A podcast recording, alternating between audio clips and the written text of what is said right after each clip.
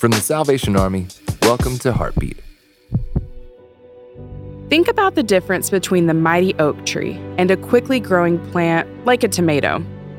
The oak tree grows slowly. It sends roots deep into the soil that will enable it to withstand strong storms, hot summers, and cold winters.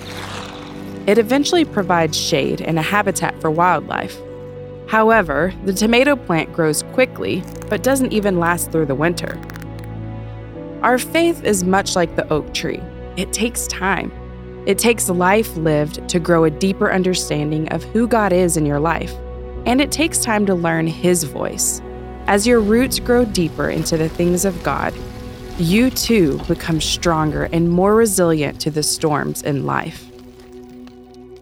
For more episodes of Heartbeat, visit SalvationArmyRadio.org.